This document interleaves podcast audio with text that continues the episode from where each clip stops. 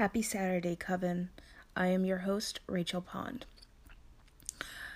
In today's episode, I want to talk about protection spells and the substitutes that you can use if you don't have what um, your spell is calling for. So, if it calls for um, black uh, moline, I believe that's how you say it. Let me. Um, look it up so I can spell it. Uh, back black tourmaline, T O U R M A L I N E. If you don't have that, um, and this goes for anything that I list. If you do not have it, um, you know, if you don't have nettle, if you don't have frankincense, angel root. If you don't have any of these, you can always go to salt. Usually it asks for pink Himalayan salt, but table salt, sea salt, it will work. Salt is an amazing, powerful um, substitute. Personally, for me, salt is my go to thing because um, I am more likely to have salt than I am having um, a, a crystal lying around my house. Um, but for those that l- prefer using stones and crystals, but if for whatever reason you can't find it or you just don't have it, that's good to have in your arsenal to know that you can just always go to your kitchen and grab salt in place of it. Now, you can also use, like I just stated, nettle, frankincense, angel root, and mullein M U L L E I N. These are all great for protection spells. Um, and um, for those that have black tourmaline, um, I want to discuss on how to take care of it because it is very much like a spiritual vacuum. It goes in, it sucks up all the negative energy, vibes that are hanging around.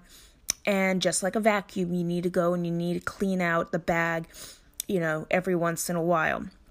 You can't just let it keep consuming, um, because then um, it's not working to its ultimate, um, to its best ability. I don't know why I can't talk today. Um, so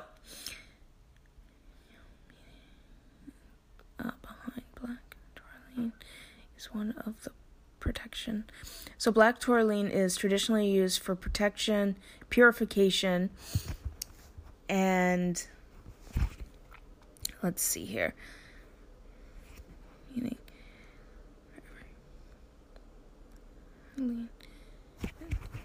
And I'm sorry, I'm going through my notes. I'm trying to find the one to say um Okay, so I was looking for the note to, uh, about um, how to cleanse it, but this one came up first. So, um, if you want to use black tourmaline, um, then you've got a couple options. You can um, bury it close by your home, and that will act as a spell, or you can put it in a glass of water with salt or you can put it in the corners, the furthest corners. So, like by the door, um, you know, at the back of the house. So, put them in the four corners of your home, and it will act as a protection as well. Um,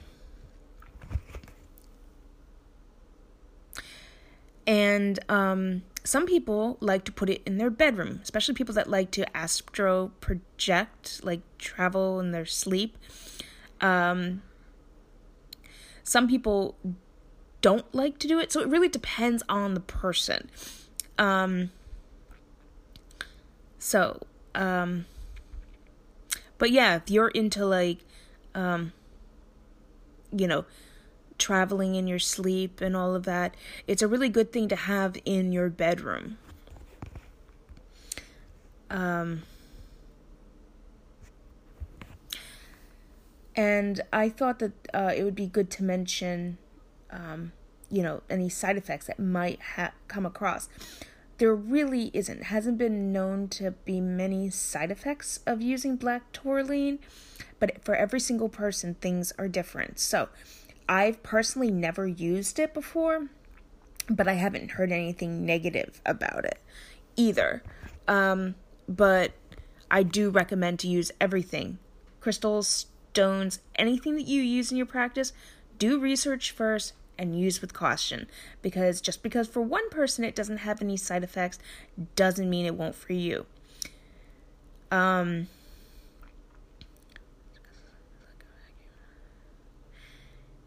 so, uh, as previously stated, you do need to clean um, your black tourmaline because, like I said, it's like a spiritual vacuum. It just goes in and removes all negative energy. Um, you can um,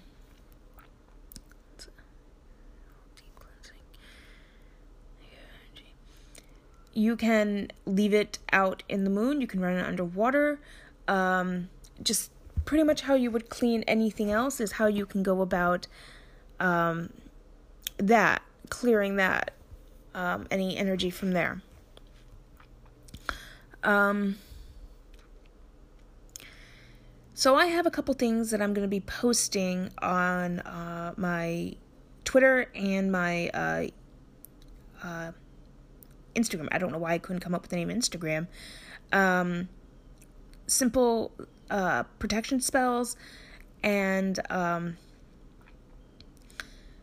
the the simplest one that I can think of that you can do um, literally is just taking a candle and um, carving sigils into it and then carve in what you want. So, like protection, uh, blessings, love, you know, um, those joyful things will, um, and then let the candle just burn out. But, um, those things, um, you know, fear, anger, those things do not want to hang around, you know, um, demons, if you believe, or, or spirits that you do not want around, they don't want to hang around positivity.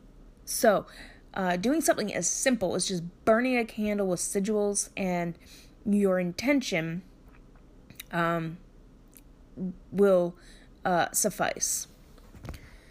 Um, let's see here. I believe, yes, I did. I talked about uh, nettle, frankincense, angel root. Um, so, I thought today's episode was going to be much longer. Um, next episode, Wednesday, I have um, a guest. She is a friend of mine. I've known her for about five years now. She is a practicing Wiccan, and even though I am, you know, a pagan, um, there really isn't that much of a difference between uh, Wiccan and pagan. In my personal opinion, the difference is that pag- um, yeah, paganism is more lenient. There's not so much structure to it. Is what and that's what drew me to it. But I want to get used to having guests on the show. So, I will be discussing with her her personal journey, what got her into uh, Wiccan and uh, why she has stayed with it. She, I believe, has been practicing, been a practicing witch for 20 years, and um, I am super excited. Her name is Carrie Lynn Robert, and uh, that will be coming this Wednesday. So I am super excited about that. And um, you know, if you guys want to follow me for updates, like I said, I'm going to be posting a, a home protection spell over on my Twitter and Instagram. So if you want to go and follow me, you can do so. I am at that new witch over on Twitter and Instagram. And I do plan on doing regular lives. Um, you know, I'm not that good at remembering because I don't like being in front of the camera, hence why I've started a podcast. But I do want to get myself out there. I want to reach more people. I did a live on Instagram uh, last, I believe it was Sunday, last week, and I made my very own broom. I felt so incredibly witchy afterwards, and it looks so gorgeous right next to my altar. Um, so, yeah, go out, go over and check me out, and uh, stay tuned uh, for next Wednesday when I will have my very first guest. Till then, Coven.